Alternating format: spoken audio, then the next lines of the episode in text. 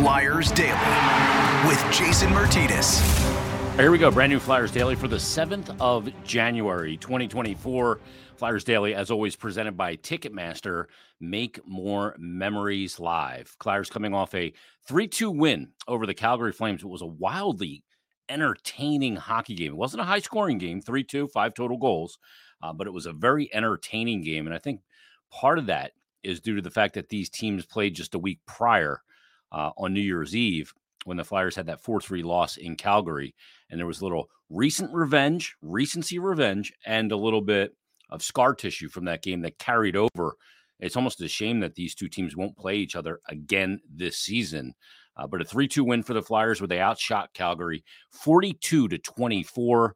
And the odd part about this, I thought the Flyers possessed the puck a little more in this game, not by a pronounced huge amount. And they obviously outshot them 42 24, but they actually out hit them 20 to 11. It's my contention that usually the team that has more hits is the team that had the puck less. I don't think that was the case in this one. Faceoffs right down the middle, 50% for each side uh, in the faceoff circle. No scoring in the first period.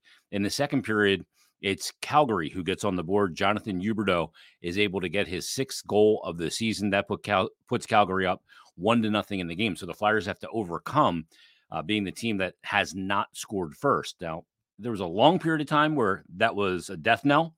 Now, the couple times since, they've been able to overcome not scoring the first goal in a game, and they do here. But at 4:15 of the first period, Flyers get on the board. Morgan Frost, right at the side of the net, is able to corral a puck and then put it in past Jacob Markstrom. Sean Walker's initial shot was blocked, but Walker stayed with it, got the puck to the net, and Frost right there in the right spot pulls it and is able to beat Markstrom ties the game at one. Walker and Foerster with the assist. But at 9:13 of the second period, 1-1 game, it's Mackenzie Weegar who sneaks in from the point and is able to get a backhand high over the glove of Carter Hart on a bit of a frenetic play. Blake Coleman and Andrew Mangiapane pick up the assist, and Calgary goes back up 2-1, but it's 16:06. This is something you don't hear very often. Flyers score on the power play. It was a bit of an unconventional power play goal, but you'll take it. Morgan Frost is on the left side. And Sean Couturier, a lot of times you're always looking backdoor.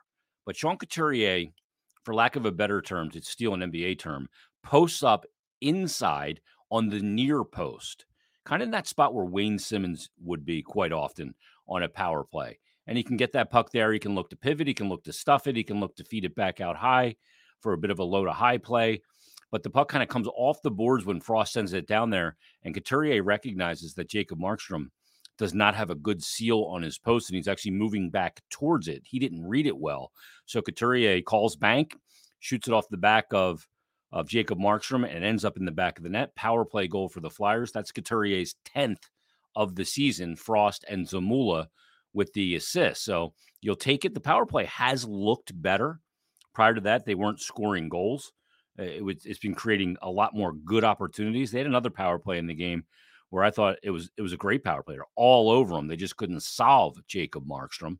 Uh, but in the third period, the Flyers go in tied, and of late they've been in these tight games, either up a goal, down a goal, tied going into the third, but in a close game, and they haven't gotten the two point result that they've wanted.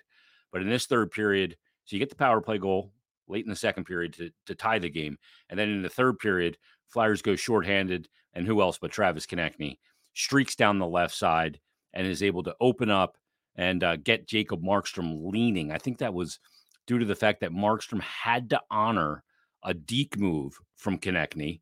And he came out, took a little bit of ice, and when you when you have to honor that deke move, you had to shade a little bit short side, and he had to give up something. He gave up a little bit of net on the long side, and Konecny is able to fool him with the release and just beat him. And Konecny his 21st goal of the season, his fifth shorthanded goal, Flyers' first team to double digits in the NHL when it comes to shorthanded goals. They've now got 10. Scott Laughton and Cam York pick up the assists, and that's how the, the game would end with the Flyers getting that 3 2 win. Six assists in the game Walker, Foerster, Frost, Zamula, Lawton, and Cam York, all different players, as a matter of fact. Uh, two point game for Morgan Frost. So six assists. That's 180 pounds of food being uh, donated to local communities in need as part of the Flyers and Penn Medicine's uh, community assist. So we like that as well. We like the two points in the standings. A couple guys popped out. Obviously, Frost came back in the lineup, had a goal and an assist in the game. Thought he played really well and was really patient with the puck and kind of used his variance in speed and burst to create some space for himself. I thought that Cam Atkinson played a really good game. He had two unbelievable pseudo breakaway scoring chances and he just couldn't get it to go in. Had another good scoring chance in the game, but I thought he played well in his return. Um, so both guys that were out came back in. I thought they performed really well. And the other thing is, you know, you got a goal from uh, a line other than your top line. You got the goal from Morgan Frost. Couturier scored the power play goal, so that kind of counts as a top line goal. And Konecny gets the shorthanded goal, even though it wasn't his line that was out there. It's the same players, Couturier, Konecny, Farabee. I mean, in on so much. Farabee had to miss about, I think, 16 or 17 minutes of game action after Cam York took a a really ugly hit from Elias Lindholm, and he kind of jumped in on Lindholm, got an instigator of five, two, five, and ten. Um, so 17 minutes he had to be out, uh, but he came back and uh, was a, a good jolt in the arm for that top line once again in controlling play, not necessarily scoring after the Konecny shorthanded goal, obviously, uh, but controlling play and tilting the ice. As for the hit on Cam York, uh, on the radio broadcast, I spoke about it a bit, and I really didn't like the hit. Now, Elias Lindholm's not a dirty player, doesn't have that reputation, but there's a couple elements to it that bothered me. Um, it was a defenseless player that had gotten rid of the puck considerably in advance. Now, why was he defenseless? Well, he lost an edge. So I, I got a uh, a DM from Sean uh, Money D, and he said um, it would not have been a dirty hit if York didn't wipe out and put his own head at dasher level his front skate lost its edge. It would have been an everyday finished check. Players have to start taking accountability for turning to avoid hits. This one was a prime example. Well, Sean just totally contradicted himself. He lost an edge. He didn't do it on purpose and he didn't turn. He was down because he lost an edge. So he was in a crouched position, therefore, in a vulnerable state. Some, I, and I agree with Sean. A lot of times players just turn and put their back to a guy and in almost invite a dangerous hit from behind. York did not do this here. He lost an edge and he becomes a kind of a defenseless player at that time. And there was plenty of time for Elias Lindholm to pull up. Not only that, but not only pull up, but not put the forearm and elbow to his head and drive through him. That's the part that I had a problem with. I agree. Players put themselves in that position quite in, quite often in the NHL, and I and they do have to take some accountability um, when that is done intentionally. This was not done intentionally. He did not turn his back to the player. He did not put himself down low at making a decision to do so to make himself more vulnerable and draw a penalty. It what Sean said totally contradicted himself. That is not how the play took place. He he was right. His front skate lost an edge and he went down low, and that's what caused that. But if you want to say players have to start taking about uh, accountability to avoid hits, this one's a prime. It's not a prime example. It's not even close to a prime example. So, Sean, I totally disagree with you on this example, but do agree that players have to make sure they don't put themselves in those bad positions. Um, so there's that. Um, let's get to some actually some some tweets and some DMs as well. Uh, Bob Haynes DM me and said, question about the power play. He said, in five on five and on the PK, the Flyers pressure everything and go up tempo with the attack. Yeah, they do. They're a high transition offense team. They want to get back on you quickly. He said this helps a team with less superstar talent generate offense. I think it also helps a team with superstar talent. I think it's just the way to play in today's game. But Bob goes on to say, yet on the power play, they bring it out and drop it back to let all the four, four defenders get set. Why? He said they should they should try to create chaos on the power play and make defenders make decisions on the fly, not slowly being able to sort things out as guys skate with the puck 200 feet. Any thoughts? He said, if you cannot tell, I hate the slingshot pass strategy. He said, even after the setup in the zone, they move slowly. Attack, uh, attack makes the defenders make quick, will make the defenders make quick decisions, which just causes mistakes. Bob, you've heard me a ton. I say this a lot the more decisions you can put a defending team to make in a sport like hockey, the more chances there are for that team to re- make the wrong decision.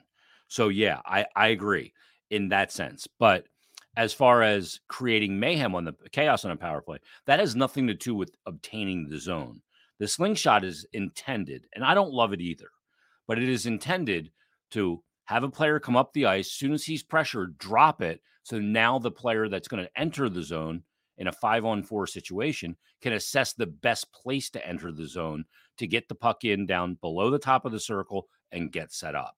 It's just a zone entry technique. You don't want to dump it on the power play because the power play is all about possession. So you want possession carries into the offensive zone, to get things set up. Um, that's why all teams use it, at least in my opinion. I, as far as when they get in on the power play, yeah, I, I think they're a meat and potatoes power play type team. That's what they need to be. They do need to create more chaos on the power play. There, there's an instinctual thing that when you have a five on four advantage, it is about puck possession. So you're trying to move the puck around and you're trying to get quality opportunities over quantity because you, you have the the extra man on the ice. You should be able to exploit that if you operate the right way and you keep moving the puck and your other line mates or the offensive team doesn't remain static. They're always moving because if they're always moving, then the coverage is always shifting. And again, back to a decision. You then have to wait for the the team that's defending to miss an assignment. And look, I'm all for getting pucks to the net and crashing it, even on the power play. I, I don't mind getting the puck back to the point and then having guys go hard to the net. But on the power play, you don't want to just go out to create chaos. You're going to out to create quality scoring chances. Chaos is not what I would consider a high quality scoring chance. They're more of, okay, we got to just go bananas here. And that's the way that's the way we're going to score. Now the power play hasn't worked, so we can kind of dissect it from that standpoint as well. But they get a power play goal in this game, and it's an unconventional one. All right, before we get back to uh, some of the commentary, let's get to our feature interview. I had a chance to catch up with Flyers defenseman Egor Zamula after the game, and here's what he had to say. Post game, we're with Flyers defenseman Egor Zamula. Um, quite the spirited contest there, all the way to the final buzzer, huh? Yeah, I think it's a great game. It's uh, fun to watch for fans. I think uh, we play a great hockey game. We play fast, aggressive, trying to make a place, and uh, finally, finally we score a big power play goal. And uh, I think uh, PK guys, uh, Cam York, uh, Seals, LD, and uh, Coots TK play outstanding game, and uh, Hartsey as well. So it's a big two points for us, and uh, be back on track. Z, what has being on the power play meant to you? Because it seems like it's giving you confidence, but not only on the power play, also in five on five, in particular, defending your own blue line against the rush. Yeah, I mean, uh, it's always fun to uh, for, for, to play in a power play when you're playing in the best league uh, with great players. It's, uh, I mean, I'm happy to play in a power play, and I try to help my team. I try to do good uh, break, um, what's it called? uh, outlet. breakouts, and yeah. uh, I try to shoot the puck more as I can and uh, pass to my uh, flanks. I, I, think that you're keeping it simple and not trying to do st- something you're not. You you know you're looking for those lanes to the net from the blue line, and if not, distributing the puck. Is that are you trying to keep it simple? Uh no. Uh, I mean, he put me in the first power play, and I know like uh, Tip uh, have, have a great shot, Coots every every time in the front net. So I tried. I will try to play in uh, different looks because if you every time shooting like stupid shots and never never never goals, so we try to create something. Sometimes simple, sometimes we try and do different plays, and uh, I'm happy we scored big goal today. Um, talk about the environment in the building today. It was a very full house in here today. Good vibe, good entertainment. As everybody just seems to walk in front of my camera, shot and not care. I'm I'm so happy. Fans is back we start playing uh, better and better, and the fence is back in the building. It's uh, extra number six. You uh, feel that, right? Oh yeah, it's like it's an extra six player for us. So fans unbelievable. It's a I know I'm from Russia, and I know Philly fans is crazy. Crazy is good. Uh, always support Eagles, Phillies, soccer, hockey too. So we need them. Z, thanks for doing this. I'm so happy for you. You're Thank playing you. really well. Thank, Thank you. you. Thanks to Egor Zamula. Boy, he looks comfortable out there. Let's get to some Flyers Twitter commentary points before we get to a couple other a uh, couple more um, things that came in via Twitter. Uh, what do the two points mean for the Flyers in the standings?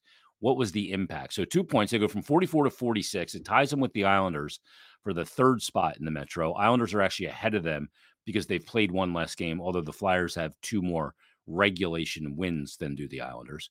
Uh, they are now three points back of the Carolina Hurricanes. They have a game in hand on the Canes. Canes did not win last night. And they are now two points up on the Devils, who do have a game in hand, four points up on Washington, who's got two games in hand. And uh, they are four points up on the Penguins, who we'll see Monday. And the Penguins have a game in hand. So things still insanely seven points from second place to seventh place in this division. That's why that two points was really important for the Flyers. And to get that home win, I think, was really important too. On a month where they'll play a total of nine home games of 14, and they have seven more home games in the calendar month of January as well. So I think it's an important win uh, to get it home, get settled at home. Now you got the uh, the Penguins coming up on Monday, and you go from there. So we'll see how that plays out. John Garber had tweeted into me at Jason Myrt, J S O N M Y R T on Twitter. He said this was another Flyer game where the Flyers get a revenge win.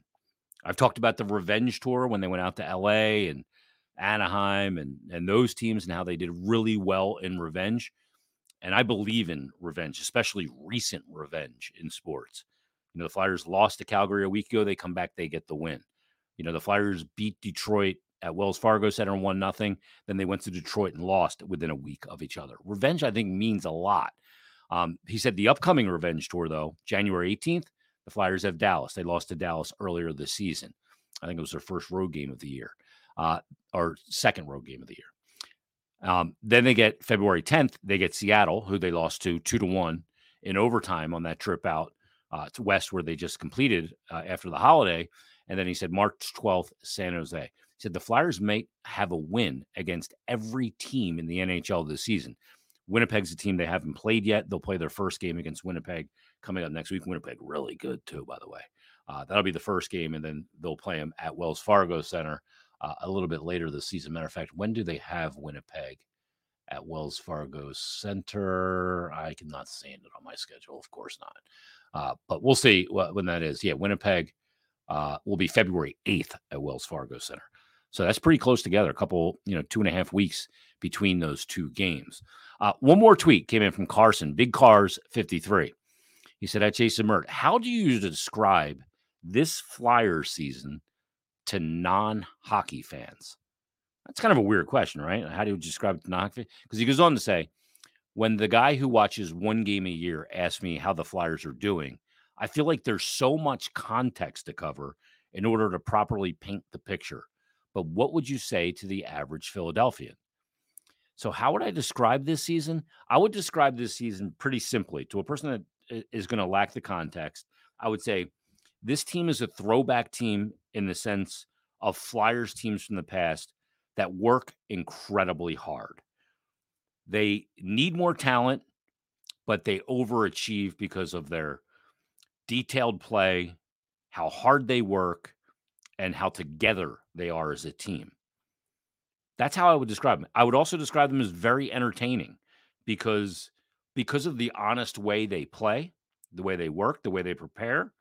Um, we all respect that, but they also play a brand of hockey that is very up tempo, high flying, and emotional.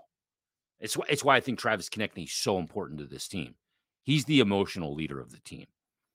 I mean, he's got 21 goals. I mean, he is just having an unbelievable year. I, I always thought Konecny would be a good player in the NHL, but he is just rounded into such a complete player. When you can get him on the PK and he can be one of the best penalty killing forwards in the NHL that also can provide offense. He's a top power play player, even though the power play is not good and he's a very good five on five player as well. Does he make some mistakes and some bad decisions? Absolutely. A, a lot of great players do, and guys that generate a lot of offense because you have to take on risk, and sometimes it's not going to work out. Uh, but I would describe this team if I if there was a face and an identity in one player I would put on the team, it would be Travis Konecny. Guy who goes incredibly hard to the net, a guy who plays with a lot of emotion. Um, that would be kind of how I would describe them, at least at this moment. I would. Um, they're a team I think that Philadelphia fans can be proud of, and I and I will tell you that if you weren't at the game yesterday or you weren't at the game in Columbus, and I hope it came through on TV, but the crowds have been unbelievable. That building yesterday for the Calgary game was packed. It wasn't sold out, but it was packed. That was a packed house on a day when there was some weather, a day game, all that. Still in football season.